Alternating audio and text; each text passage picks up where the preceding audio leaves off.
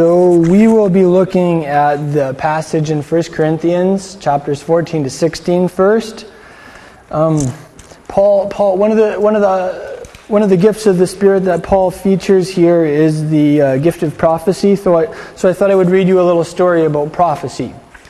Um, uh, a medieval Jewish astrologer prophesied to a king that. Um, this friend of his, a wicked friend who was a really bad influence on the king, would, would soon die.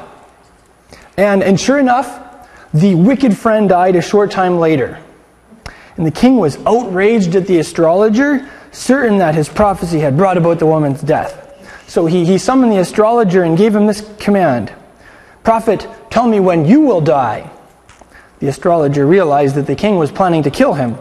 Immediately, no matter what answer he gave, so he said finally, I do not know when I will die. I only know that whenever I die, you will die three days later.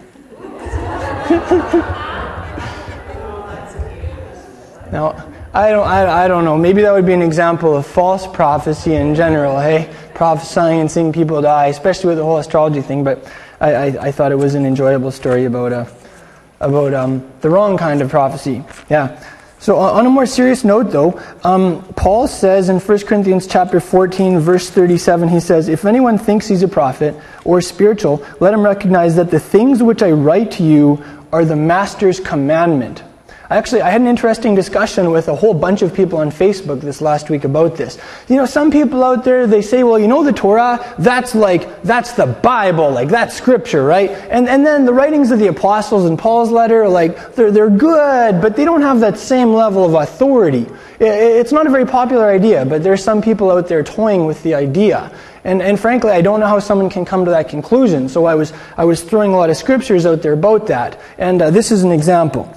Paul here is either genuinely authorized by Messiah to speak on Messiah's behalf and to give commands from the Messiah, or Paul is out to lunch. There, there are only two options here, right? He says very clearly, what I'm writing you is the, the master's commandment. So this is like a mitzvah, mitzvah from Yeshua, right? That's the idea there and uh, you know, there's kind of so the, kind of the idea. Well, you know, Moses said, you know, don't add to the Torah, right? So anybody after that, if they said anything that looked like it was adding to the Torah, well, that's a no-no. But um, but here we see that Paul was not adding to the Torah; he was giving the complete thing. So um, let's just remember that. Uh, therefore, the things that Paul is writing here apply very, very much to us as believers in the Messiah. Um, Paul wrote with some degree of authority here about even um, what our meetings can look like. And uh, th- this is important material because if we want to look at the bigger picture, we are laying the groundwork here for a significant move of God. I mean, He is moving in our midst. He's speaking to our hearts, and Yeshua is leading us, but I believe it's going to break out and it's going to get a lot bigger. And my dream is to see a lot of people come in who are totally unchurched, who have maybe never walked with the Creator before, and, and see them come to know Him and come to be real disciples of Yeshua. I mean, I love church people too, right? Um, bring them in, that's great. But, but you know, Yeshua went, He went after the quote sinners, right? He went after the people that were so far out there and, um, and, and, that's my dream. So, uh, you know, on a weekly basis, as we study the writings of the apostles, as we, as we dig deep into the foundational books of Scripture, we are, we are laying the groundwork to see a move of God happen that will be solid, that will be balanced, that will be powerful long term. And uh, we, we want to see a movement that will, that will span generations. We don't want something that's going to spin out and, and crash, right? So, uh, stuff like this that Paul's talking about is important in that, in that regard because, hey, these are like writings from the early Yeshua movement. The early Yeshua movement was a powerful move of God. Like, it, it turned the world right side up. A lot of people were saying it was turning the world upside down, but, but au contraire, it was turning the world right side up, right? So we have some lessons as a movement to learn from the, uh, from the early church.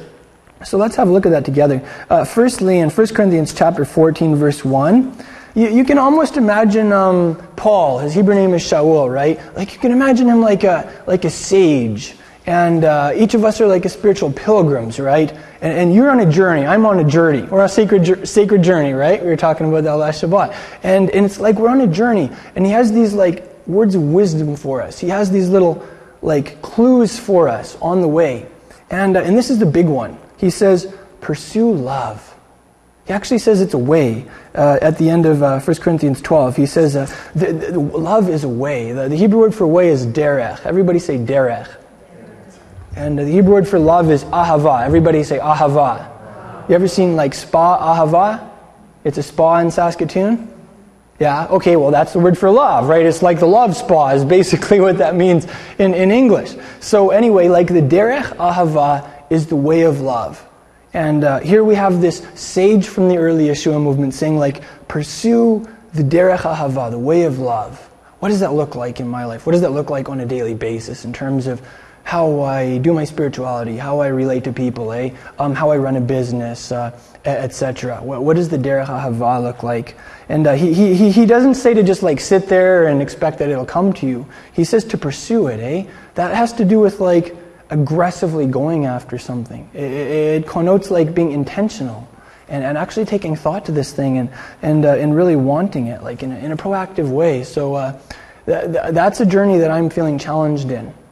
Like, you know, if I have a priority list, this whole like way of love thing is like shooting up the charts right now in my life, eh? Um, because of Paul and what he has to say about that.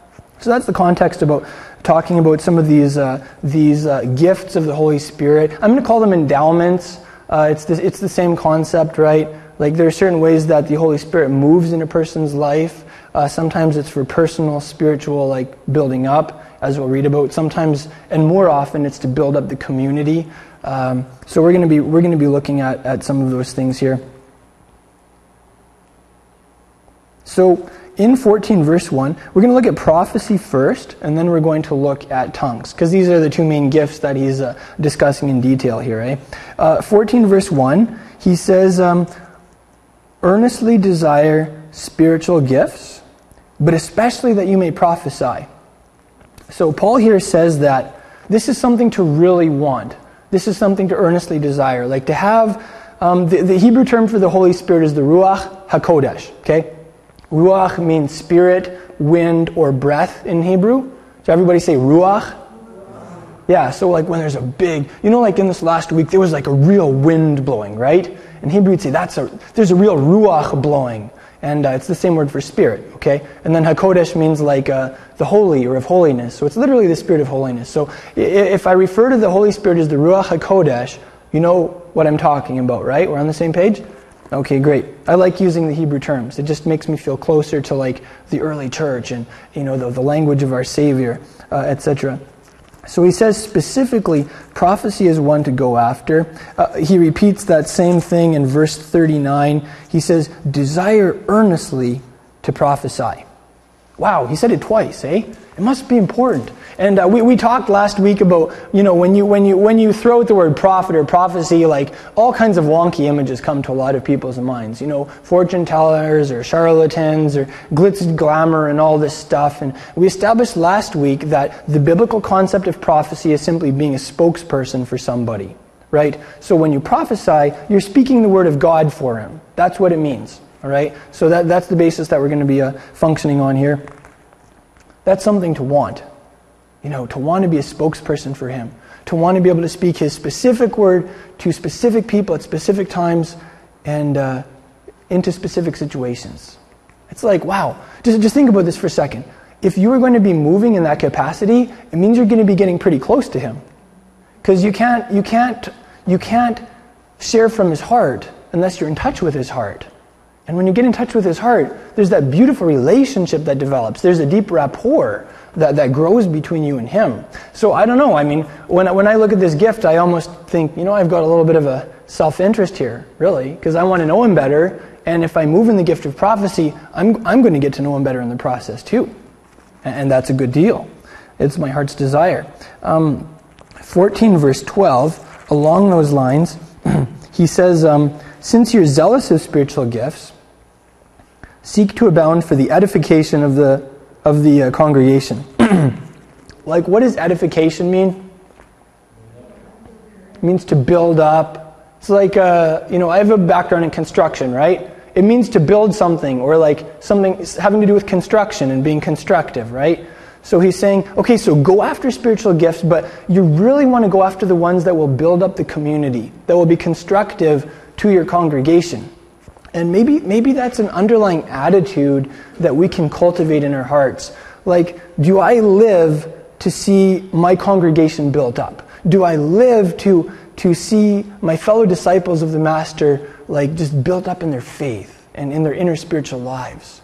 Um, I, I have to admit, I, have traveled extensively, like in terms of the Messianic movement, and I've visited a lot of congregations, and I've seen a lot of stuff here in our province. That is not the attitude of a lot of people. I, have encountered people who are lackadaisical about community, who just really don't care, who don't bother going to gatherings on Shabbat. I've, I've encountered people who are even anti community. They would rather everybody just stay home on Shabbat and do your own thing. And um, I, I, I don't know, in my opinion, those types of attitudes are in contradistinction to what Paul's talking about here. Paul's talking about having a passion to see local community built. And that happens when we get together. So I'm very pro community in that regard, and I get the impression that Paul was too. Um, let's just look at prophecy first here. And let's just, last week we talked about just reading the Bible and believing the verses, right? Uh, usually, if you have wonky theology, it's because you only factor some of the verses in and you ignore half of the verses, eh? So let's just look at what Paul has to say in this chapter about prophecy. This isn't going to be very fancy. It's just going to be some like meat and potato, potatoes. Let's read the chapter. Um, in uh, 14 verse 3, he gives the three hallmarks of bona fide prophecy. Uh, number one, glitz and glamour. Number two, a lot of telling of the future. And number three, really mean. Okay, I'm kidding. That's not really what he said. What he said is these are, these are like the three hallmarks of real prophecy. Like if you're speaking from God's heart, this is what you're going to be doing. Firstly, you are going to be building people up, you're going to be edifying them, right? Like in a constructive manner. Um, number two, you're going to be exhorting people. I don't know, exhorting, I've never been able to connect with that word. I think it's a freaky word. Like, I think of demons being cast out of people. Like, what's the word for that? Like, exorcism. Or I think of like extortion. Like, I don't know, exhortation always kind of throws me, right? Okay, but here's the Greek word. This is cool. The Greek word is paraklesis. Everybody say paraklesis. Do you know what the Holy Spirit as the helper is called in the Gospel of John? The paraclete. So it's the same word. So the Holy Spirit is like the one who comes alongside you. That's literally what the word means. And he like he helps you, he encourages you, he supports you, right? The, he's the paraclete. So exhortation, it's paraklesis in Greek. It means when you come alongside someone, you, you, you strengthen them, you encourage them, you support them. That's the idea. That is the heart of prophecy. So if someone is claiming to speak for God and they're not exhibiting that attitude and that activity, uh, double check the thing. Uh, and then the third thing, it's kind of along those lines. It's like consolation. It's like comforting people. Like we are broken people as human beings. Uh, we have all experienced pain. Um, probably most of us very deeply at some point. And like in our culture, we usually gloss that over and we don't talk about it and we stuff our emotions. And I've done that and it's really messed me up in, in the past. But like, God isn't like that. Like when God comes onto the scene, he, he wants to speak to your heart. He wants to comfort that stuff in your life, right? And when we're connected with Him, when we're moving in the gift of prophecy, we're going to be speaking on that level too. You're going to comfort people's hearts. And I don't know, like, I'm a male, okay? Sometimes, like, talking on a heart level or being really, like, comforting and stuff, it can kind of make me uncomfortable. I, I, I, it's almost embarrassing to admit that, but it's true, right? But this is the heart of the Father. And when we, when we flow in this gifting, then we're going we're gonna be discussing things on that level and touching people with His love. Um, along those lines, in 1431, he, uh, he kind of elaborates on the issue. He says, So you can all prophesy one by one. Why? So that all may learn. Everybody say learn. And all may be exhorted. What does exhortation mean again? Like encourage. That's correct. Okay, so did you, did you notice that? When someone prophesies, you actually learn something. So we don't have to eliminate like the intelligent aspect of who we are from the prophetic capacity. So, you know, in that regard, there's teaching, but there's also teaching with a prophetic edge. And like when you teach with a prophetic edge, people walk away hearing the word of God and they actually learn something. Yeah. So that's kind of cool. Because, uh, you know, the whole concept of learning is tied very closely into God's Torah, his teaching, right? So there's like, there's this very close link between the prophetic gifting and teaching God's word, his Torah. It's kind of the idea there. I, am into this. This is just, I just feel like I'm really, I'm enjoying this, digging in like this. Um, 14 verse 5, Paul says that he wishes that all of those believers would, uh, would speak in tongues, but even more, that they would prophesy. And uh, I'm curious, like, how many of you are from a Pentecostal slash charismatic background? Maybe PAOC or AOG or something like that. Okay, quite a few of us. Um, I, I, I, am too. I, I, would call myself like a conservative charismatic. That means I don't go for like the really crazy like stuff that I'm not going to go into detail with. Um, so, like, that's my background too. And I, I, I, think it's important for us to kind of take a pulse in this area. Very often, like, tongues is touting it, touted as the gift. It's like that's the one you're really pushed to, uh, to go for. But according to Paul, our priority should be even higher for people to connect with the gift of prophecy because they will be hearing the Father's voice and they will be empowered to speak His word, communicate His truth, share His heart with people. So remember that. That was Paul's priority. That can be ours too. Um, 1431, Paul says, You can all prophesy one by one. Everybody say all. So let me ask you, is that a gift for you? Uh, according to Paul, it is. Yes. In fact, Paul even said, you should really want that one. Let me ask you, when you really want something, what does that look like? You go after it? Zealous. Huh? What does it look like when I want like a really nice one-ton diesel truck with dualies? Make goals and plans. Sure, it means I daydream about it, right? Like I think about it, and yeah. So the, the, these are maybe some fun examples, but you know, so what does that look like when we really desire that gift? And when you really look at it on this level, like it's actually a very attractive gift. Hey, yeah, yeah, I think so. So, okay, here, here's something that I've seen in the broader messianic uh, community. I have observed that okay, you know Midrash, right? Midrash is like when you really break open the scriptures and you have a big discussion and stuff. I am all for Midrash. I love it. Um, we were talking about that last week. Um, Cindy, we were explaining to Cindy about Midrash, right? And what this word means, and how in the Jewish world you have the Beit Midrash, the house of study, and you go and you, you take out the holy books and you sit down with the holy book over a desk with someone and you just go back and forth and you go deep, right? And, and I love that. But sometimes I've seen Messianic communities where people sit around in the Midrash for two hours straight and it's all their thoughts. And it's disconnected from the Spirit of God. And, and it just turns into this big human thing. And I love humans. I'm a human, right? But I mean, really, do we come to congregation ultimately to hear a bunch of other people's opinions? I, I hope that. I hope you don't come here to hear my opinions. I don't want to share my opinions, right? I'm, I'm kind of crazy, but like I, I want to share the truth of God. And so, what does that look like? Like, what, what does it look like when a messianic congregation gathers and we function like the early church? Like when we're moving in the gift of prophecy, where we're speaking the word of God, where we're hearing his voice, where that revelation is flowing. Like I love Midrash, right? There's a place for it. But sometimes I feel that Midrash replaces the gift of prophecy in the Messianic community. And we don't want that. We want both. I want a lot of both, personally. Yeah. So that, that, that's a personal thought. And that doesn't apply so much to us as a community. I'm talking on a, a broader movement level here, right? Okay, let, us look at tongues also. Um, everybody has a tongue, right? It's hiding in your mouth right now, and it usually, you know, it's pretty, it's pretty useful in terms of eating and communicating and stuff. Um, tongues is actually an idiom. Like the Hebrew word for uh, a tongue is lashon. Everybody say lashon.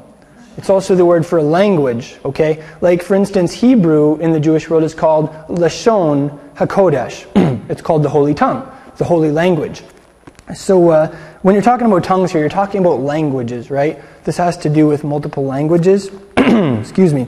So uh, let's have a look at this. Um, here, here's some ideas that I've encountered about the gift of tongues slash languages. Um, I, I, personally think some of these are myths or not correct, but I'll share them with you, and then we'll just look at the verses and what they have to say about tongues, and we'll see if these ideas hold up and are consistent with all the verses. All right. Um, number one, tongues are always a message from God to people. They're exclusively a vehicle to communicate the gospel to people of another language, as happened at Shavuot slash Pentecost. So the corollary of this concept is tongues should always be a literal human language that's spoken by some people group somewhere on the planet. Someone somewhere out there should be able to understand this thing, right? Uh, that's the first idea. Uh, number two, this is a little more popular in the Messianic community. Tongues was Paul's way of referring to Hebrew. Okay? Uh, number three, tongues isn't really important and isn't worth our time discussing. After all, we have the Torah, right? Uh, seriously, like I love the Torah, we are returning to the Torah, but sometimes we become so Torah centric that we lose the centrality of Yeshua, or like the Holy Spirit and the gifts of the Holy Spirit get very little airtime, and that's unfortunate. Um, I, I see the gifts of the Holy Spirit being like Yeshua's way of personally ministering to us. It's how he expresses his, his love to his bride. Like every gift of the Holy Spirit, when he moves through one of the gifts in the congregational setting, that's like a kiss from our bridegroom. That's how I like to see the gifts. It's his way of, of caring for us and loving us, right? So um, the, the, these, are some, these are things that are very precious and very close to us. Um, number four, the gift of tongues is too controversial and it is too often abused, so it's best left on the shelf. And I can understand this. Um, I, I've been in settings where I feel that the gift of tongues was abused or there was just really crazy stuff happening in conjunction with it. Excuse me. So um, number three and number four kind of go, go hand in hand. Like this thing's being abused, um, it's controversial, so let's just ignore it, right?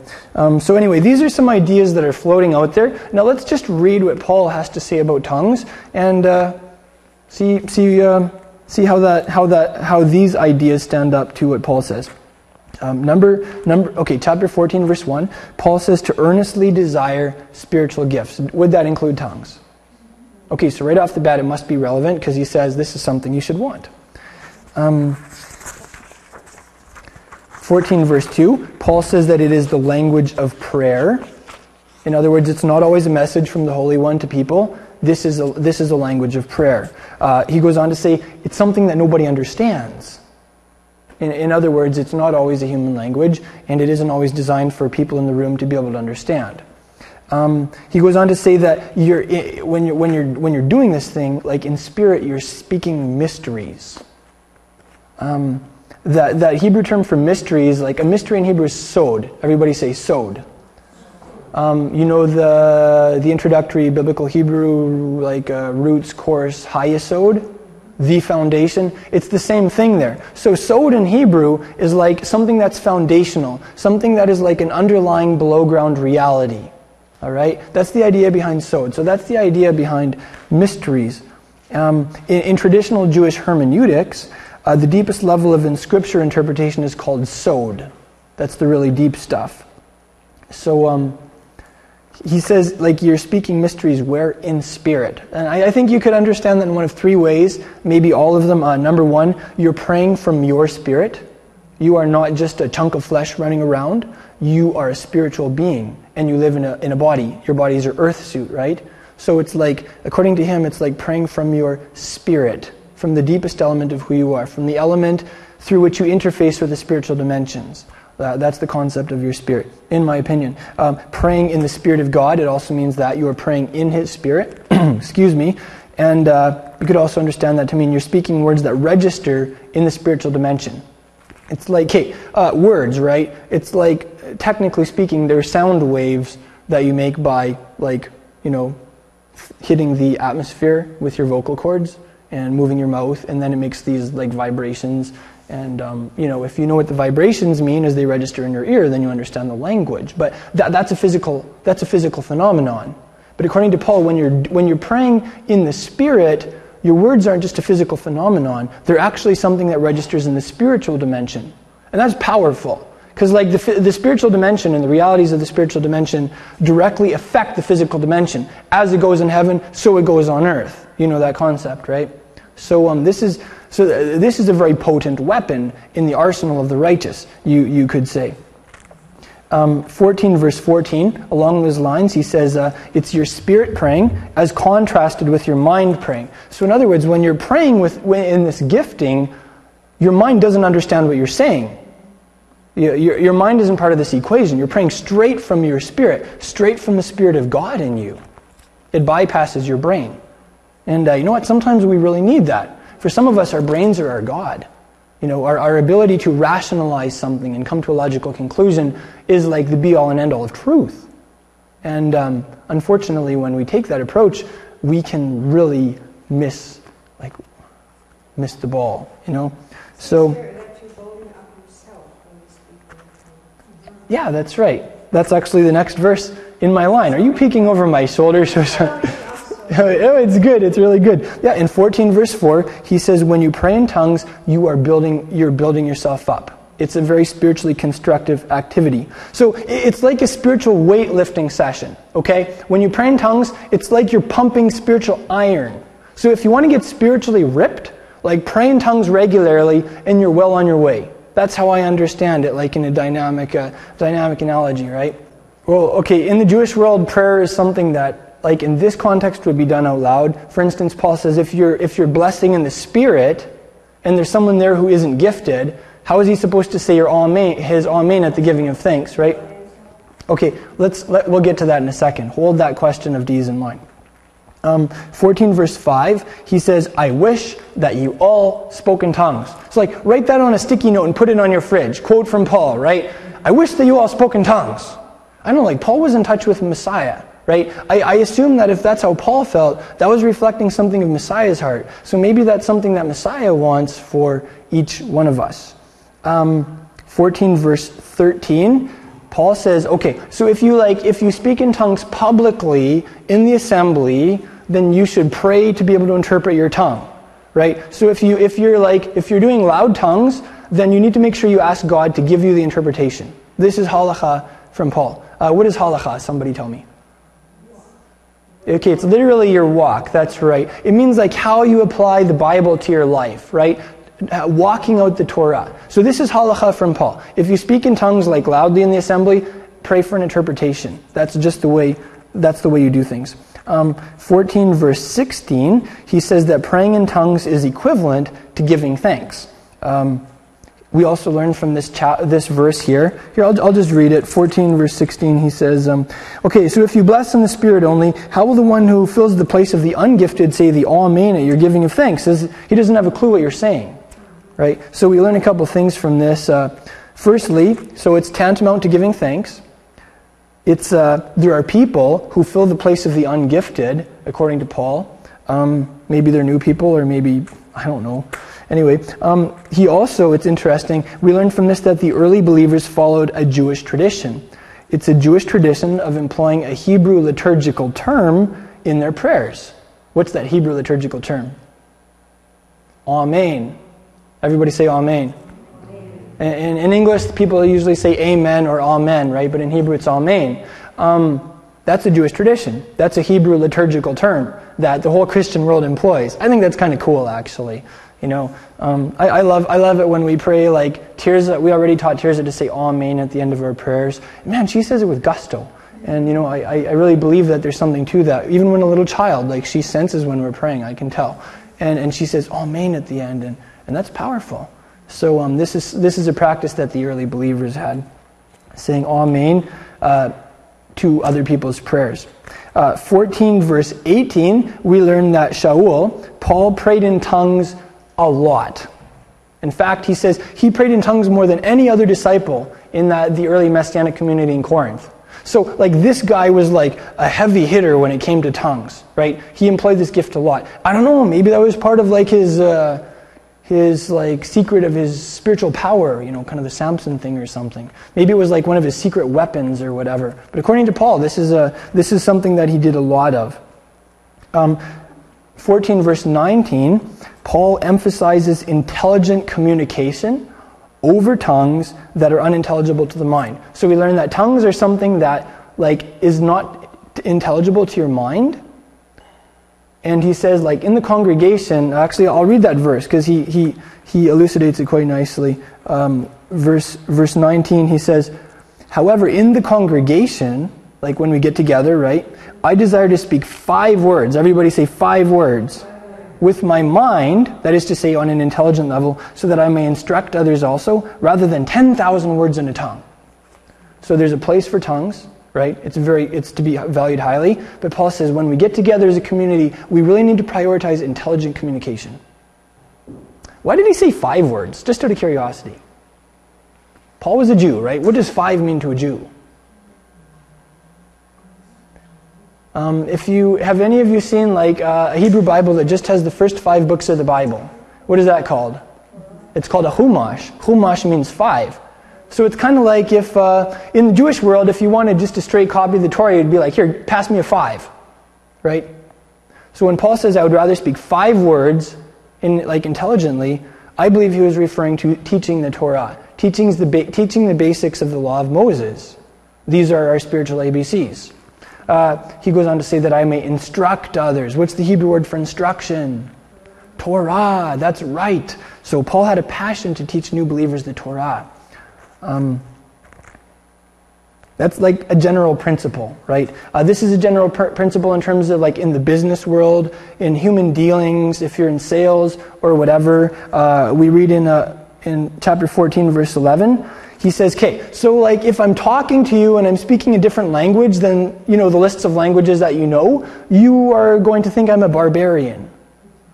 And I like the word barbarian. You know, it conjures up some funny images. Um, in Greek, it like it, it, just means like a foreigner, right? Someone who's not from your from your people. So th- this is a very important. This is a very important thing. If you want to like reach somebody, if you want to make sense to that person, or you know, be convincing to any degree, you have to be able to speak their language.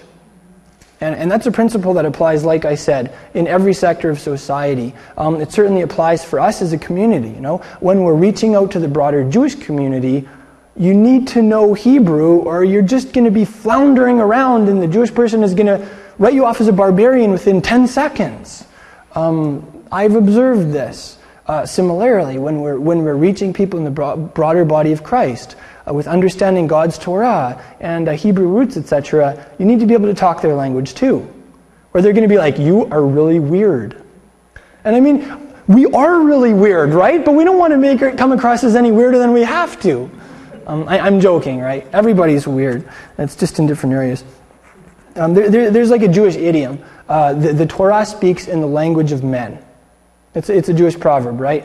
And uh, it's very true. So, you know, when, when the Father communicates with people, he talks their language. Uh, we want to do the same thing. Uh, here's something interesting. In 1423, um, I'll read it. He says, Okay, so therefore, if uh, the whole congregation assembles together and everybody's speaking in tongues, and ungifted men or unbelievers enter, won't they say that you're crazy?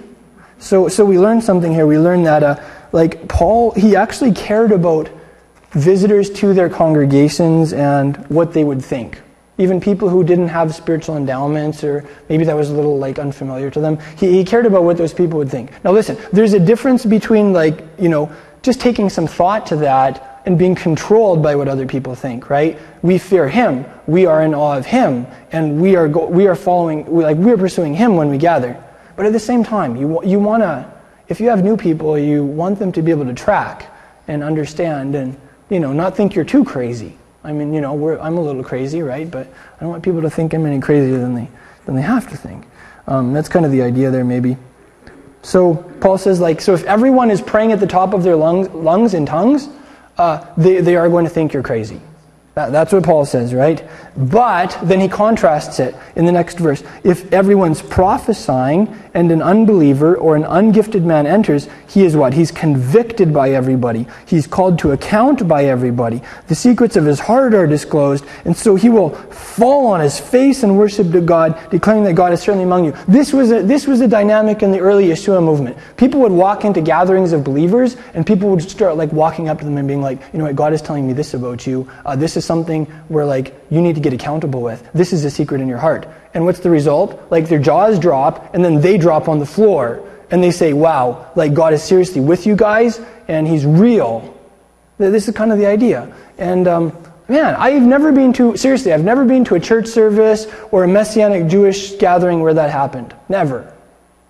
But, but, but that was the dynamic in the early, the early, uh, the early church. I, I want that. Seriously, I do. And uh, you know, I, have said numerous times, and I want to say again, I'm not claiming to function as a prophet, but like I invite accountability. You know, if you disagree with me on something, I encourage you to call me on it, to to ask me about it. You know, because um, we're growing, we are all on a journey. We're disciples. In other words, we're learning, right? And, and that includes me too. So um, I, I, really value accountability in, in the local congregation, uh, like we have here.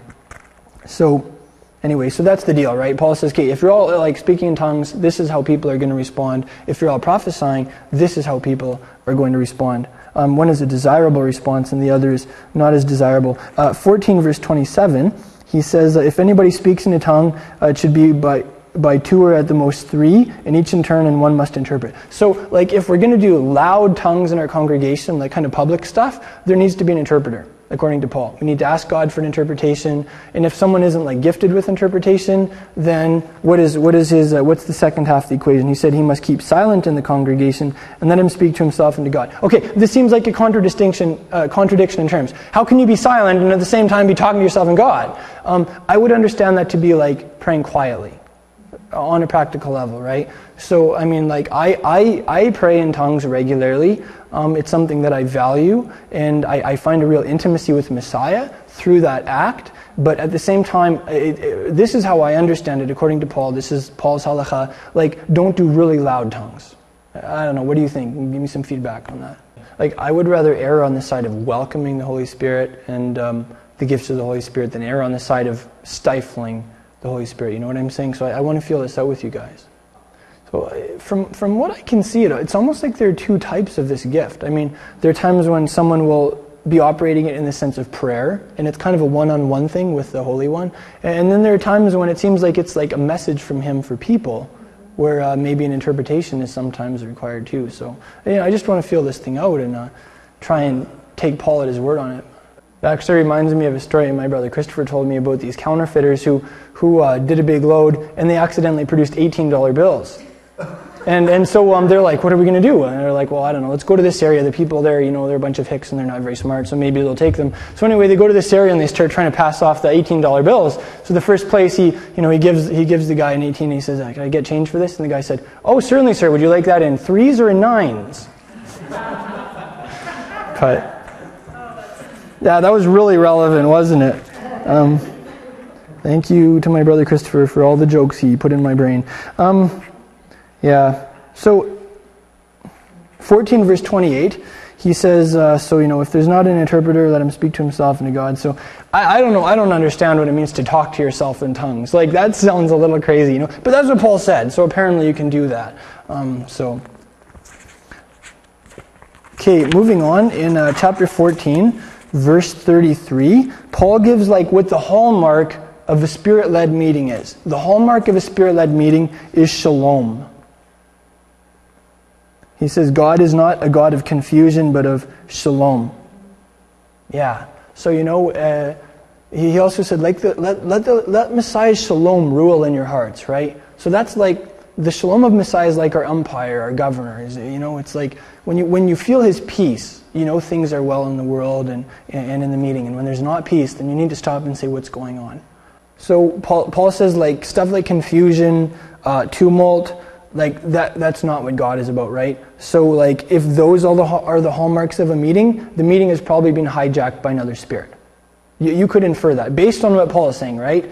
And um, I mean, I'm not going to look at movements out there or churches or whatever and say, oh, you know, a little too much confusion there for me. Must not be a God. Better write him off. You know, like I, I, I have some very high standards in that area. I, I make a point of not speaking against other people or groups whenever possible. But, you know, when it comes to my personal life, when it comes to our gatherings, it, it seems to be what Paul is saying, you know. And, um, you know, in my opinion, it's, it's possible for everybody to be praying at the top of their lungs at the same time and to still have a real spirit of shalom. Uh, the Korean believers do that. Everybody prays at the same time. But you know what? It's very peaceful. And that's like, that's a supernatural peace, right? So that's maybe how I'd see it. Um, in 14 verse 40, he, he gives like a couple more kind of kind of rules or whatever. He says like, uh, so everything should be done decently and in order, right? Uh, decently is from Strong's 2154. It means like decently, properly, decorously, according to Strong's. Um, and it's from Strong's 2156, which mean which involves community leadership, like specifically where it says like there was a prominent citizen. Uh, da da da. There are a couple places where it mentions that. That's the idea there, and also like a community's public front. So it's kind of the idea behind this one word. And then Strong's uh, number 50, 5010, um, the one about being in order, involves being arranged in a fixed succession and dignified. It's from Strong's 5021, which uh, is translated like in other places in the New Testament as being designated, determined, appointed, set, and established. So, I mean, I'm trying to get the feel. What does this decently and in order thing mean? Because I've been at religious meetings where decently and order and, and in order was like the club that people's hearts were beat with. And it was a very boring and dead meeting. And I, I don't want that, right? So I'm just trying to get a feel for what Paul is really talking about here. Um, maybe, maybe what I would understand it to mean is like you do have something of a structure, you do have something of an order, but it's flexible and, and it's sensitive to the spirit. You know, like I, we try and incorporate that here. We, we have stuff that we do, but it's not like set in stone. We want to be sensitive to Him. At the same time, there is something of a, of a structure. You know, um, yeah. Okay, so here are our favorite verses in the whole New Testament. Paul's uh, uh, comments from Paul, the male chauvinist, about women. Um, okay, so he says women are to keep silent in the churches, right? They're not allowed to talk. So, um, okay, here's the thing though. We, like, we, if we read this in the broader context, in the same passage, Paul talks about women praying and prophesying, right? So obviously, women were allowed to from what I understand, they were definitely allowed to talk and communicate in, in the congregation. Um, what does this mean? Maybe it just has to do with cultivating like the gentle and quiet spirit that Peter talked about that was valuable and like a really precious thing to God. Um, that's how I would interpret it. Maybe the same thing as like, you know, when it talks about tongues. Okay, so if there's not an interpreter, like be quiet, meaning like praying tongues, but don't like go crazy with it you know? Uh, don't be really overbearing. Uh, maybe maybe that like i'm trying to get a feel for this right? In the synagogue yes. However like the believers usually gathered in homes. Like we read about the congregation that meet, met in like priscilla and Aquila's house at the end of this this letter right? So i don't know if that was the case here. Uh, corinthian women were famous for being like really out of hand and stuff too. So i might have had something to do with that culturally I don't know. I'm I'm just trying to get a feel for that. Maybe so. Maybe that's the spirit of the thing. Like, how can we gather and how can the sisters express what God is giving them in that gentle and quiet spirit that glorifies Messiah? And um, you know, like, how can you operate in the gifts of the Holy Spirit and keep your femininity intact? Maybe that has something to do with it. You know, for the male side, the question is, how can you dance and worship and keep your masculinity intact? Right? That's a hard one, right? It's like, man, I'm sitting here like doo doo doo doo doo. Some dances are a little better than others. Some of them are like, man, this is this is like challenging, right? Because I have like a construction worker background. When I began learning how to dance and worship, like it was painful. I was like, my body is not accustomed to moving this way and to taking these little steps and going in circles and whatever. But you know what? Like King David danced passionately I mean, he did it in his underwear, right? We don't do that anyway. Okay, maybe it wasn't a linen thing, whatever, right? But um, but anyway, so um, anyway, that's really off topic. But I'm trying to find out maybe the the the, the male side of this thing too. No, I, I mean, I, I know many women who, for instance, wear dresses and head coverings, and they don't do it because it's commanded in the Bible, because you know um, most people would understand that that's not. But but they do it to say, I am different. I am not one of the women of the world. Like I have high standards and I'm pure. And uh, you know what? Men do look at women who wear skirts and head coverings differently, generally speaking. You know, so maybe that would be an example of that 2,000 years ago. Yeah, it would be a lot easier just to like gloss over this passage, right? Paul's comments on women. But what's that? And thank you for letting me speak. Oh yeah, totally. It's like our bouncers will now escort you out of the building because you opened your mouth.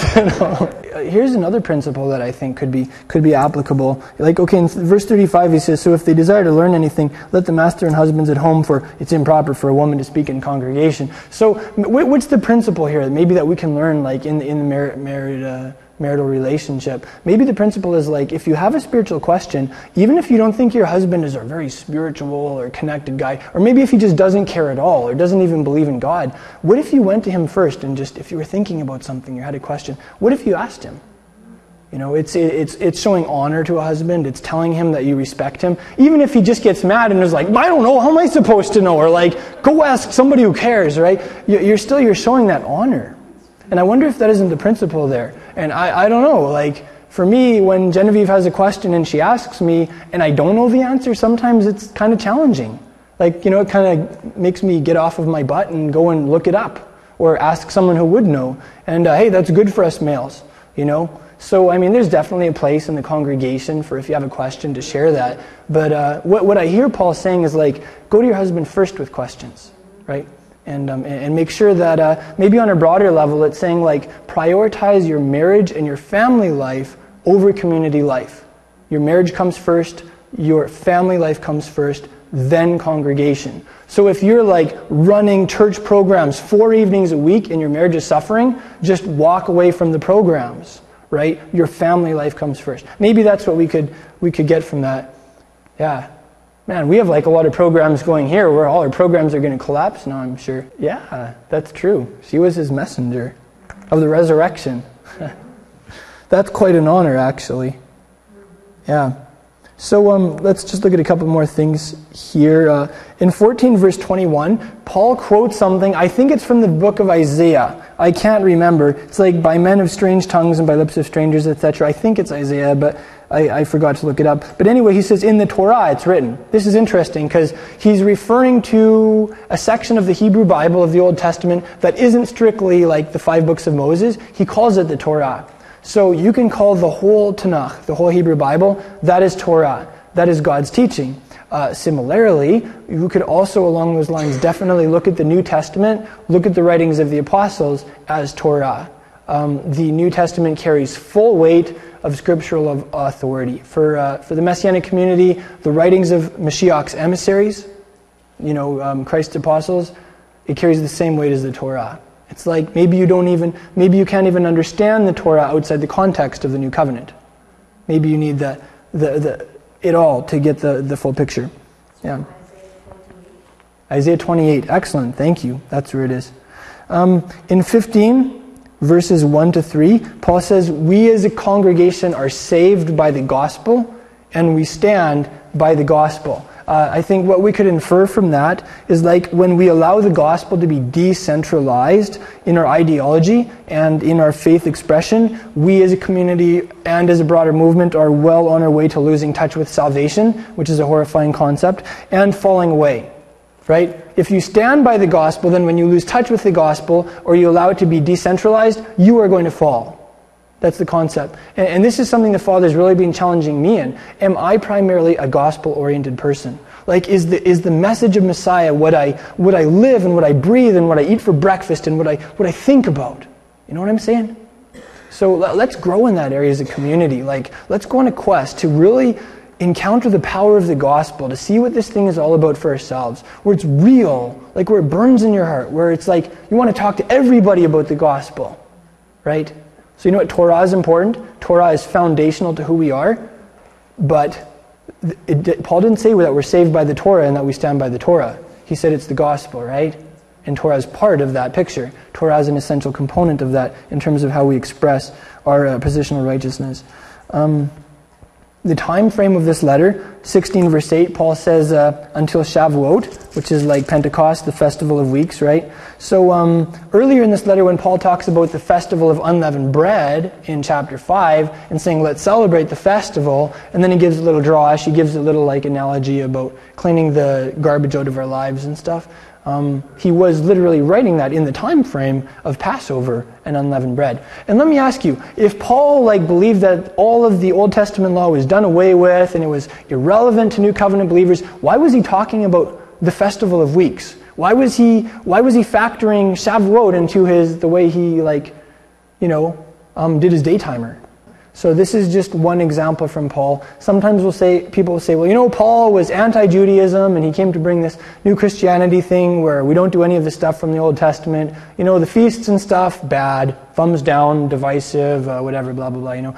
Uh, I don't know, that's kind of pop theology often, but, but this is, this is like an anchor verse where we learn that Paul, he actually like scheduled his travel, his like travel schedule according to the festivals. So he must have been doing Shavuot when he was out in the diaspora.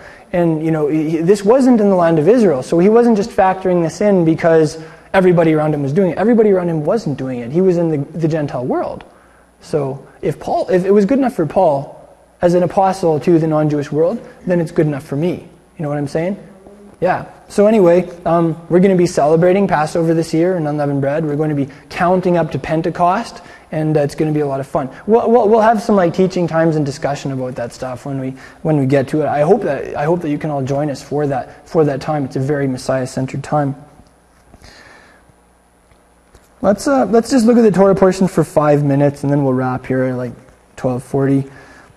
So, like in the Torah, one of the things it says is not to take bribes. So I thought I'd read you a little story about that. So, a defendant in a lawsuit involving large sums of money was saying to his lawyer, If I lose this case, I'll be ruined. It's in the judge's hands now, said the lawyer.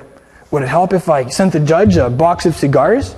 asked the defendant. Oh, no, said the lawyer. This judge is a stickler for ethical behavior. A stunt like that would prejudice him against you. He might even find you in contempt of the court. In fact, you shouldn't even smile at the judge. Within the course of time, the judge rendered a decision in favor of the defendant. As the defendant left the courthouse, he said to his lawyer, Thanks for the tip about the cigars. It worked.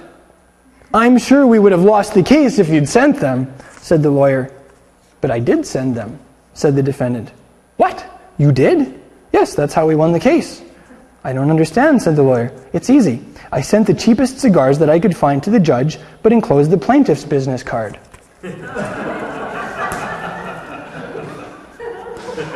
So, a lesson in what not to do, right?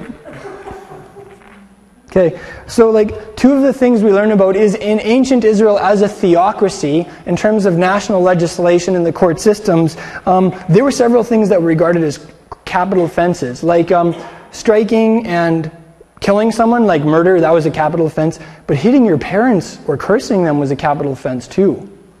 Ouch. I just, I think that tells me something about like the level of honor that God is calling us to have for our parents. Um, the Hebrew word for cursing is like kalal. Everybody say kalal. It, it literally means to make light of. Like kal in Hebrew is light. Kalal is to make light of, right? It's like not giving someone that weight.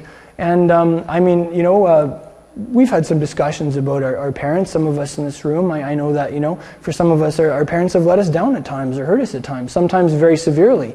But um, maybe that doesn't matter. I, I, here, here's what I'm thinking, okay? Uh, like, and this is something that I've had to go through. This is a process that I've had to go through. Like, fatherhood is in the image of God. Motherhood is in the image of God. So, regardless of that person and their failings as a human, you can honor that position because that position is created in the image of God. And how that looks like on a practical level, um, actually, Jewish tradition has some very helpful customs about how to honor your parents, how to relate to them and treat them. Um, but that, that's, that's one thing that we learn that really convicted me.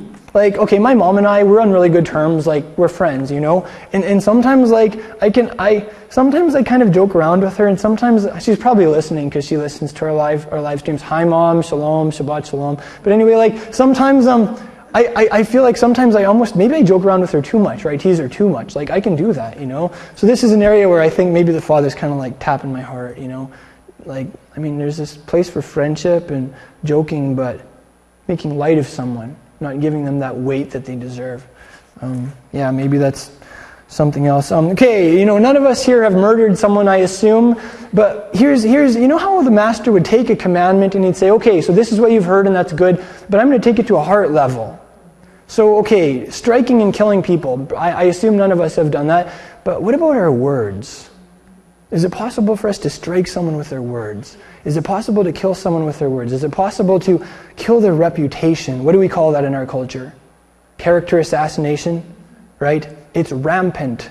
It's rampant in the secular world, it's rampant in Christianity. Like, very often we will have no problems with spewing off and saying negative things about someone. I don't care if they're true or not. We will say negative things about someone and we'll like we'll slur them. We'll will give the reputation, like we'll dishonor them. And the problem is when we do that, we're bringing dishonor to ourselves too. To the degree that you throw mud on someone's face, you're also inadvertently like throwing mud on your own face. It's, it's just the way it works, right? You're, you're, and you dishonor God. Absolutely. So, you know, like words that are cold or unkind, words that are hurtful, discouraging, destructive, that's killing someone's heart. And um, words are important. Yeah. So let's, you know what? Like, we are not life giving. Like, as human beings, we are empty. Um, we get really mad and we just want to tear into someone and hurt them. Um, really, like every single one of us do. But the good news is, like, Yeshua is alive and he is a life giving spirit and he wants to be the one to come and, like, fill us. And he wants to be the one to love through us and be life giving through us, eh? So let's let him do that. Like, let's let the Son of God live through us and, and, and speak life giving words through us and, and honorable things through us. Because that's who He is, eh? And that glorifies the Father. Yeah.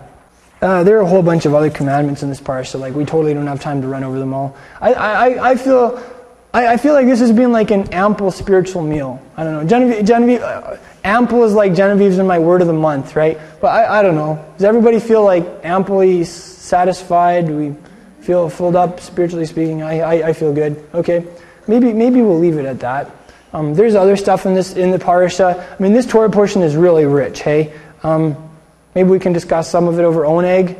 You know, there, there's one commandment that would be kind of fun to discuss. He says um, concerning like, okay, um, I'll just throw this out to you and maybe we can discuss it. He says in uh, 23:13, so concerning everything which I've said to you, be on your guard and don't mention the name of other gods, or let them be heard from your mouth. That's an interesting one. What does that look like? What doesn't that look like? Maybe we can talk about that some over Oneg. Um, I don't know. That could be a fun one for discussion, especially because we're connecting with Hebrew. We're connecting with God's Hebrew names and titles. You know. Thank you for joining us in this message. I pray that it's been an inspiration to you in your discipleship to Yeshua the Messiah. Crown of Messiah is a relatively small congregation with a massive mission. We're not just making disciples and teaching the Word of God here in our city. We're also doing that internationally through vehicles such as the internet. It is our joy to offer you these messages for free at absolutely no charge. At the same time, we do have ongoing overhead expenses. It costs us something to produce these teachings and get them out to you. And we would appreciate it if you would, in turn, support our work in a practical way. Help us cover some of our basic expenses. You can do that by going to our website, crownofmessiah.com, and going to the donate page where you can make a one time donation or you can set up a monthly automated donation. I'm reminded of the words of Yeshua's apostle Paul in Galatians chapter 6. He said, Let the one who is taught the word share everything good with his teacher. So if you're being taught the word by us, we would appreciate it if you would take the words of Yeshua's apostle seriously and make some type of return for the blessing that we are giving you for free. That way, we'll all be in it together and we will be a team accomplishing the mission that Yeshua has given us. And you will go from only being a receiver to also being a giver. If you're like most people, finances are tight. We understand that. Finances are tight for us too. That's why we need people like you to come alongside us and to back us in the work that Yeshua has called us to do. Thank you so much for making that donation at crownofmessiah.com. And thank you for becoming a team member with us. We appreciate it.